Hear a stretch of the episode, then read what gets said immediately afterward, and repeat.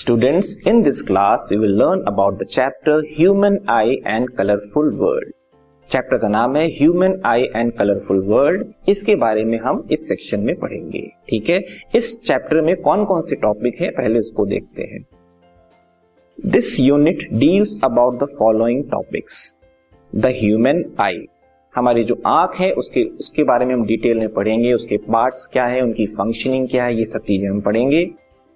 Defects of vision and their correction eye से related आँख से रिलेटेड किस किस टाइप के डिफेक्ट्स होते हैं, कमियाँ होती हैं, उसके बारे में हम पढ़ेंगे। फिर उन कमियों को, जैसे आपने देखा होगा कुछ लोगों को चश्मा लगता है, बुज़ुर्गों को चश्मा लगता है, सबको नहीं लगता। तो कुछ ना कुछ उन आई में क्या है डिफेक्ट होता है।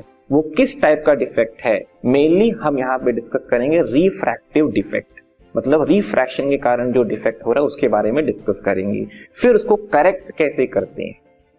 ठीक है? इनके बारे में ही पढ़ेंगे। फिर नेक्स्ट टॉपिक है refraction of light through a prism prism एक डिवाइस है, जिसके थ्रू रिफ्रैक्शन टेक प्लेस होता है। वो रिफ्रैक्शन कैसे होता है, इसके बारे में पढ़ेंगे। Then dispersion of white light by a glass prism वही जो प्रिज्म है, या ग्लास प्रिज्म है वो डिस्पर्शन नाम का एक फिनोमिना डिस्प्ले करता है। जिसमें कलर्स निकलते हैं ठीक है? इसके बारे में हम पढ़ेंगे।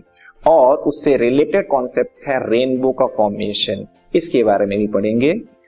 This podcast is brought you by Hubhopper Shiksha Abhiyan अगर आपको ये पॉडकास्ट पसंद आया तो प्लीज़ लाइक शेयर और सब्सक्राइब करें। और वीडियो क्लासेस के लिए शिक्षा अभियान के यूट्यूब चैनल पर जाएँ। देन है एटमॉस्फेरिक रिफ्रैक्शन किस तरह से अर्थ के बाहर जो हमारी एटमॉस्फेरिक लेयर है एटमॉस्फेयर की जो लेयर है, उसके कारण भी रिफ्रैक्शन होता है और डेली लाइफ इवेंट्स होते हैं।